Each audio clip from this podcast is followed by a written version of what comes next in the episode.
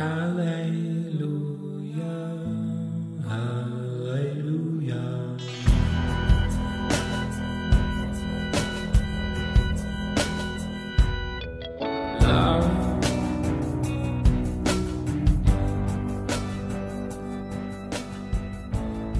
¿qué onda amigos? ¿Cómo están? Bienvenidos al episodio 43 de Polos Abstractos, nuevas temporadas. Estoy tan contento de poder compartir con ustedes lo que van a escuchar en los siguientes minutos. Y es que si has platicado conmigo, te podrás dar cuenta que yo menciono en muchas ocasiones esta expresión de nuevas temporadas. De hecho, en la iglesia llevamos una serie que se llamó así hace un tiempo y me inspiré bastante en, en esto que enseñé hace ya varios meses. Quizá, quizá estuviste presente en esa serie si es que perteneces a Rescate. Y eh, desde ese tiempo aprendí mucho en nuevas temporadas. No lo había traído aquí a Polos Abstractos, pero ahora creo que es tiempo porque estamos por iniciar un año nuevo. Entonces quiero empezar a hablar de nuevas temporadas, pero también quiero deshacer algunos mitos alrededor de esta expresión. Porque si bien, como te lo acabo de decir, eh, nuevas temporadas se utiliza para inspirar a la gente a creer que el año nuevo será mejor que el que ha pasado, pero no es la línea que yo quiero tomar ahora. Más bien quiero hablar de cómo Dios muestra que estamos en una nueva temporada de una forma muchas veces extraña. Entonces va a ser un tanto retrospectiva este episodio porque no voy a apuntar tanto a que se viene una nueva temporada, sino más bien voy a hablar de cómo quizá estamos en una nueva temporada desde hace un tiempo, en este año tan raro, ¿verdad? Pero quisiera también inspirarte a creer que sin importar cómo esté la circunstancia en el mundo, en Dios hay una nueva temporada y lo vas a escuchar en los siguientes minutos y probablemente en los siguientes episodios. Bueno, no sé, en realidad creo que este tema podríamos estirarlo hasta hacer muchos episodios, pero también creo que sería sano nada más hacerlo en dos, es decir, no va a ser una serie, sino más bien el mismo tema en dos episodios. Así que espero que lo disfrutes, que aprendas mucho, que lo compartas y, ¿por qué no?, que dialoguemos después de que lo hayas oído. Sin más por el momento, te dejo con el episodio 43, nuevas temporadas, aquí en Polos Abstractos.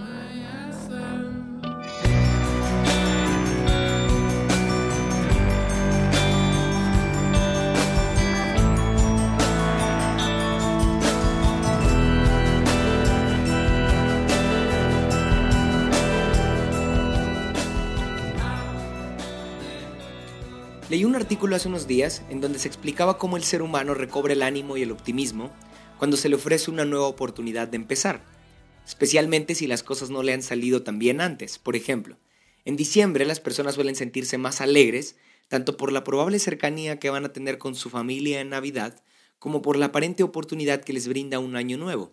Oportunidad para hacer nuevos planes, para cambiar de dirección, para emprender un negocio, para corregir algún mal hábito o no sé.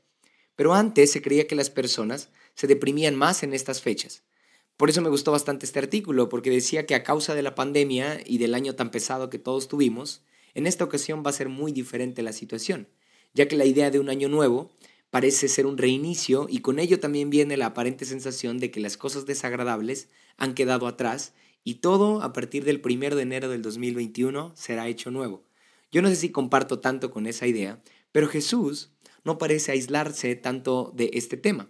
De hecho, su nombre marca un nuevo tiempo en la era de la humanidad, ya que toda la historia se marca por un antes y un después de Cristo. Pero cuando estuvo en la tierra, Jesús también promovía las nuevas temporadas por medio de su forma de vivir. Él sabía que darles nuevas oportunidades a personas que todo les había salido mal iba a inspirarlos a seguir adelante y a confiar en Él. Por eso Jesús nos lleva a ti y a mí también a nuevas temporadas, no para matarnos de angustia ni para castigarnos con la incertidumbre, sino para que aprendamos a confiar nuevamente en Él. De hecho, si te das cuenta, todos los encuentros que Jesús tuvo con pecadores era para darles la oportunidad de empezar de nuevo. Saqueo, la mujer con flujo de sangre, Jairo, Nicodemo, el endemoniado de Gadara, e incluso sus, discípulos. Y eso que solamente estamos mencionando algunos. Los únicos que eran estáticos y que no daban la bienvenida a esas nuevas temporadas eran los fariseos y los religiosos. Y es que para Dios es muy importante estar atentos a las nuevas temporadas. Y no solo eso, sino que también aprendamos a celebrarlas con alegría después de haberlas reconocido. De lo contrario, seremos solo religiosos aburridos y aferrados a lo que ya conocemos de Dios. Por eso, Él nos pide en otras partes de la Biblia que seamos personas entendidas en los tiempos. Es decir, Dios quiere que tú y yo podamos reconocer cuando estamos en una nueva temporada, para que así también podamos apreciar qué de nuevo está haciendo Él. Y aunque Dios es el mismo ayer, hoy y siempre, las temporadas en las que vivimos no siempre son las mismas. Pablo decía en Romanos 8:38 que ni la muerte, ni la vida, ni los ángeles, ni el presente, ni el futuro, ni ninguna cosa podrá separarnos del amor de Dios. Y este texto me llena de esperanza a mí y seguramente a ti también, porque ¿a quién no lo va a hacer sentir bien saber que el amor de Dios permanece siempre fiel, sin importar la temporada en la que estés? Claro que eso suele inspirar mucho a cualquiera que lo escucha. Pero qué difícil es reconocer el amor de Dios en medio de una temporada de muerte, ¿no? O qué difícil es reconocer el amor de Dios en una temporada donde estás tocando fondo en lo más profundo de tu vida. Qué difícil es apreciar el amor de Dios en una temporada tan incierta como la del presente. Y bueno, la temporada del futuro mejor ni hablamos, esa genera a veces hasta más angustia, ¿no? Bueno, por medio de Jesús encontramos cuatro características de las nuevas temporadas cuatro señales que, que, nos indicarán que estamos en un nuevo tiempo y que aunque nos desafiarán a reconocer a Dios en medio de ellas, también nos van a obsequiar ese ánimo y esa fe que la comodidad y la rutina ya no puede darnos. Con esa idea quiero iniciar y la voy a repetir porque creo que es importante. Las nuevas temporadas, aunque nos van a desafiar a reconocer a Dios en medio de ellas, también nos van a obsequiar ese ánimo y esa fe que la comodidad y la rutina ya no pueden darnos. ¿sí? Y la historia central de este episodio sucede en Lucas capítulo 5, versículo 1. El contexto es este. Un día estaba Jesús a orillas del lago de Genezaret y la gente lo apretujaba para escuchar el mensaje de Dios. Otra versión dice que a orillas de la playa, a orillas del lago. Bueno, el punto es este, que había tanta gente que apretujaban a Jesús para escuchar el mensaje de Dios. Qué tan fuerte, qué tan interesante, qué tan atractivo tenía que ser el mensaje de Jesús para que multitudes quisieran escucharlo y lo apretujaran. O sea, Jesús definitivamente tenía que estar predicando algo muy interesante, algo muy atractivo para multitudes, porque había muchísima gente apretujándolo. ¿sí? Por eso Jesús dice a la Biblia en el versículo 2 que vio dos barcas que los pescadores habían dejado en la playa mientras lavaban las redes, ¿sí? Dice el versículo 3, subió a una de las barcas que pertenecía a Simón y le pidió que la alejara un poco de la orilla. Luego se sentó y enseñaba a la gente desde la barca. El punto es este, multitudes están escuchando un mensaje tan interesante y tan atractivo como el de Jesús, ¿sí? Es una muy buena predicación y seguramente todo mundo quiere estar escuchando a Jesús en este día, pero vemos que hay una persona que no está atenta. Hay una persona que está lavando sus redes mientras Jesús predica. Es decir, estaba muy distraído, estaba ensimismado este hombre llamado Simón, que después es llamado Pedro. Así que si en algún momento de este episodio le llamo Pedro, bueno, sabrás que me refiero a la misma persona. Pero en este punto se llama Simón. Y resulta que Simón había pescado, bueno, había intentado pescar toda la noche y no había logrado nada. Se había esforzado, había trabajado, le había invertido tiempo, le había invertido esfuerzo y no había pescado nada. Por eso, aunque Jesús estuviera predicando un mensaje increíble, en realidad Simón no tenía tiempo de atender el mensaje de Jesús. Aunque fuera la mejor predicación del mundo, la mejor predicación de la historia, Simón estaba pensando tanto en él mismo, tanto en su necesidad, estaba pensando tanto en su problema, estaba pensando tanto en su fracaso, en que no había pescado nada en toda la noche, que para lo único para lo que tenía tiempo era para lavar sus redes, ¿sí? Y esto se asemeja mucho a ti y a mí, mm, porque parece que Jesús está en silencio para con nosotros, ¿sí? ¿Te ha pasado que tú y yo tenemos una necesidad inmediata que Jesús no ha resuelto, que Dios no ha, no, no atendido, Dios no nos ha suplido una necesidad, Dios no ha resuelto algún problema y aunque estén sucediendo cosas increíbles a nuestro alrededor que también provienen de Dios, no vamos a tener la suficiente atención como para poder apreciarlas, ¿sí? Porque estamos pensando tanto en nuestro problema, estamos pensando tanto en lo mal que nos está yendo, que no estamos atentos a Jesús. Pero en realidad quiero emplearlo de esta forma. Nuevas temporadas muchas veces inician con el silencio de Jesús, porque sí, sé que el que no estaba atento a la predicación de Jesús en este momento era Simón, pero también quiero ponerme en el lugar de este pescador, ¿sí? Porque podríamos ser muy duros con él. Pero yo creo que Simón estaba pensando mientras lavaba sus redes que no había ninguna palabra en esa predicación de Jesús para él. Ah, aunque fuera una predicación muy interesante, parecía que Jesús estaba en silencio con Simón.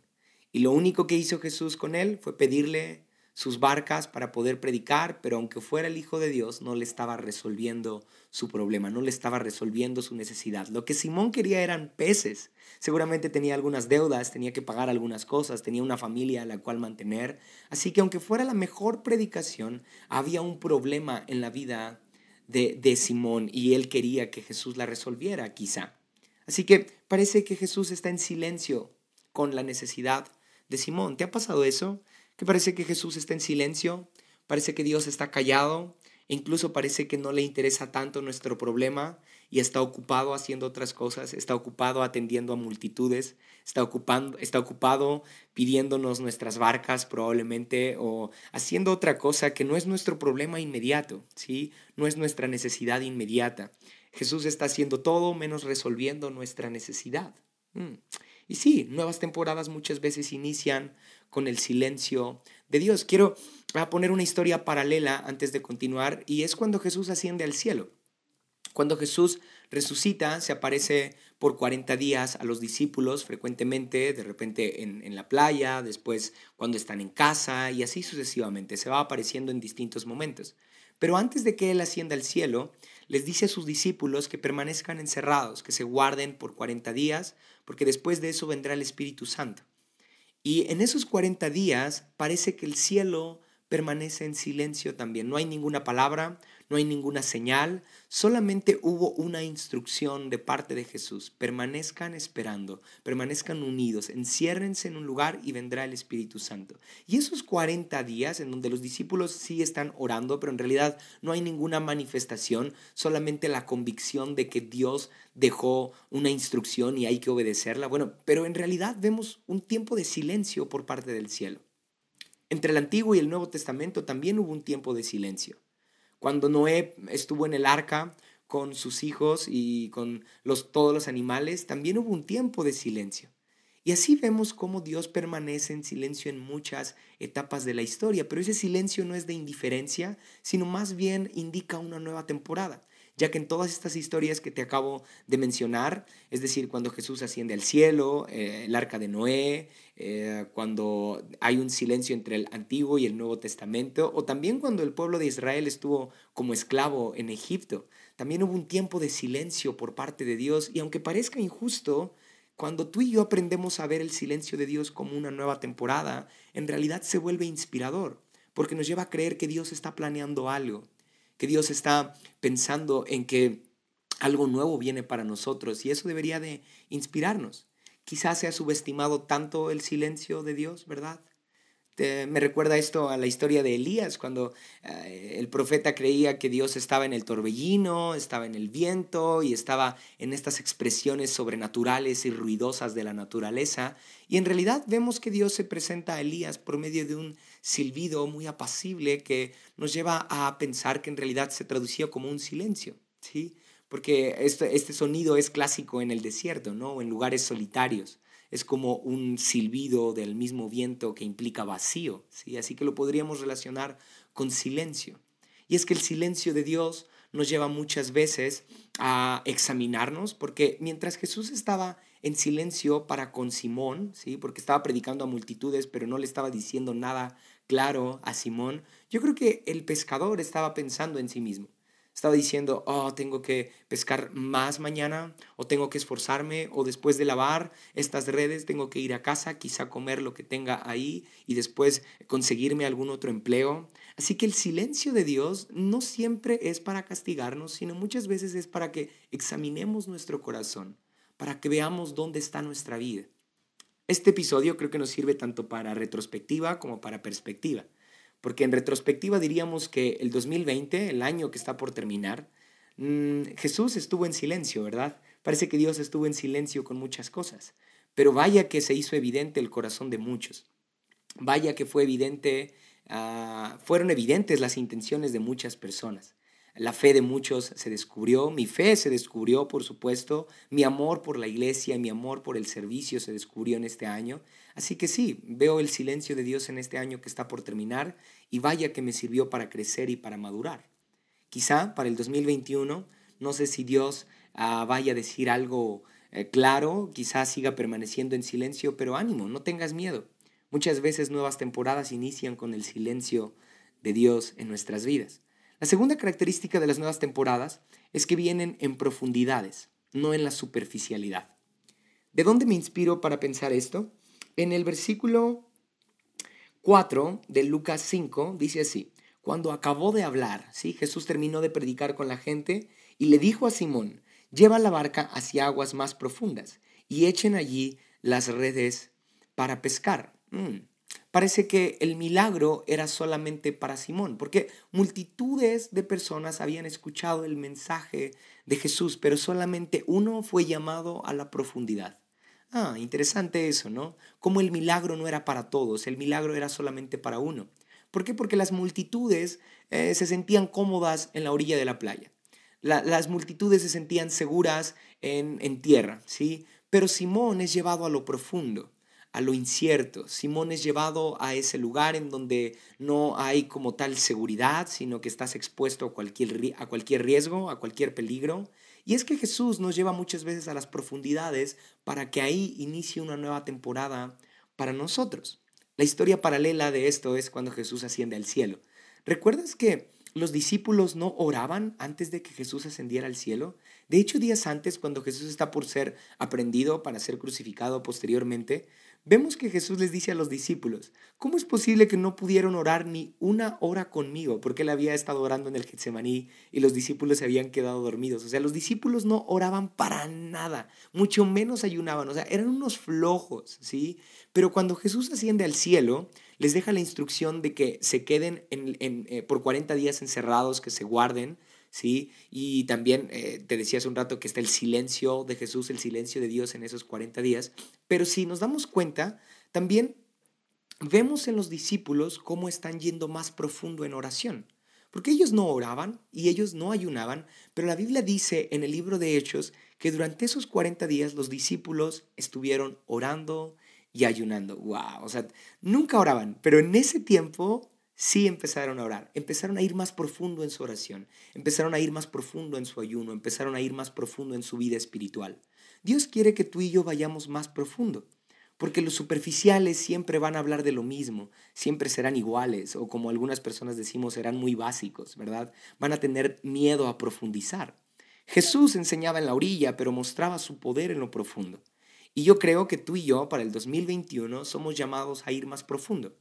Pregúntate en qué área de tu vida debo ir más profundo, quizá en tu compromiso, quizá en tu servicio, tal vez en tu fe, tal vez en tu matrimonio, quizá en tu vida espiritual, o no sé, pero hay seguramente una o dos áreas en tu vida en la cual debes ir más profundo. Estás siendo llamado a ir más profundo porque ahí verás el poder de Dios y ahí va a iniciar una nueva temporada para tu vida. Pero no esperes un nuevo tiempo para ti si permaneces en tierra segura, en tierra firme, en la superficie, ¿sí? en la orilla de la playa, porque no sucede así en el lenguaje de Dios. ¿sí? La tercera característica de las nuevas temporadas es que no vienen por nuestro esfuerzo, sino que vienen por un encuentro o una palabra con Jesús.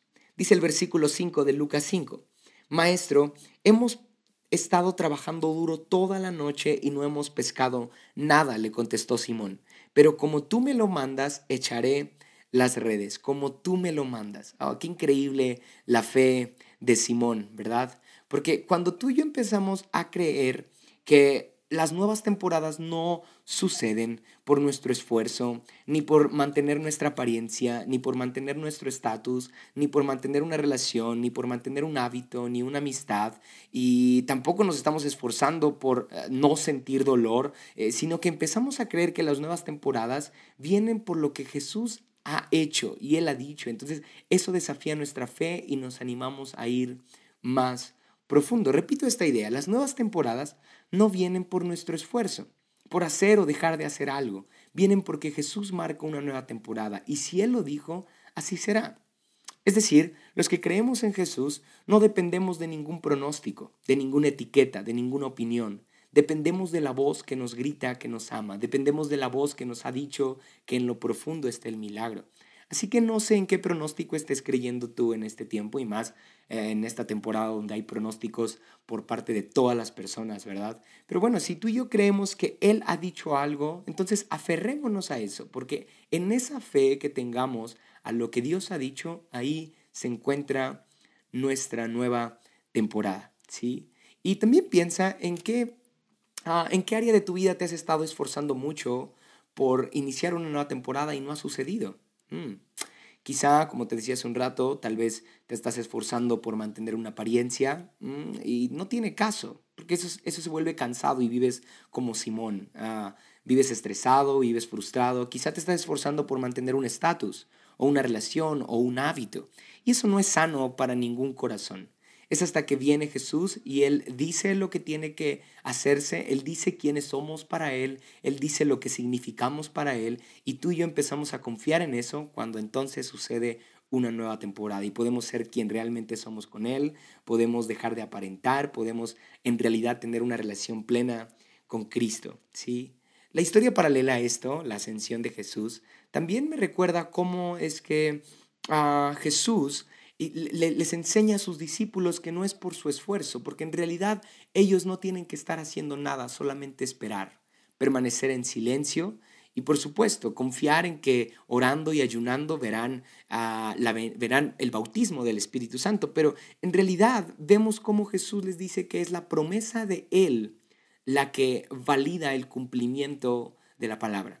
Es decir, porque Dios lo dijo, porque Jesús está diciendo que vendrá el Espíritu Santo, es que sucederá. Los discípulos no tienen que hacer nada, solamente esperar, no, no tienen que esforzarse, no tienen que, que rogar, no tienen que, que decretar nada ni que declarar nada. Jesús ya lo había dicho y ellos tienen que confiar en eso. ¿sí? Así que nuevas temporadas nunca vendrán por nuestro esfuerzo, sino que vendrán por un encuentro con Jesús o por una palabra de Él. Tú no tienes que esforzarte cuando Jesús ha dicho algo de ti. Mm. Así que piénsalo, ve cómo está tu vida y deja de esforzarte por cosas innecesarias. Cuando Jesús ya ha dicho algo de nosotros, hay que confiar en eso porque en esa confianza, te repito, está nuestra nueva temporada. Y por último, nuevas temporadas nunca se tratan de qué, sino de quién. Mm. Nuevas temporadas nunca se tratan de qué, sino de quién. Si es que estás escuchando esto en Spotify o sigues a Polos Abstractos en Instagram, sabrás que la portada de este episodio es un ah, pez eh, y dentro de él están unas rosas. ¿sí? Me, encantó esa imagen porque eh, explica muy bien este punto que quiero contarte. Ve, ve cómo se desenlaza la historia.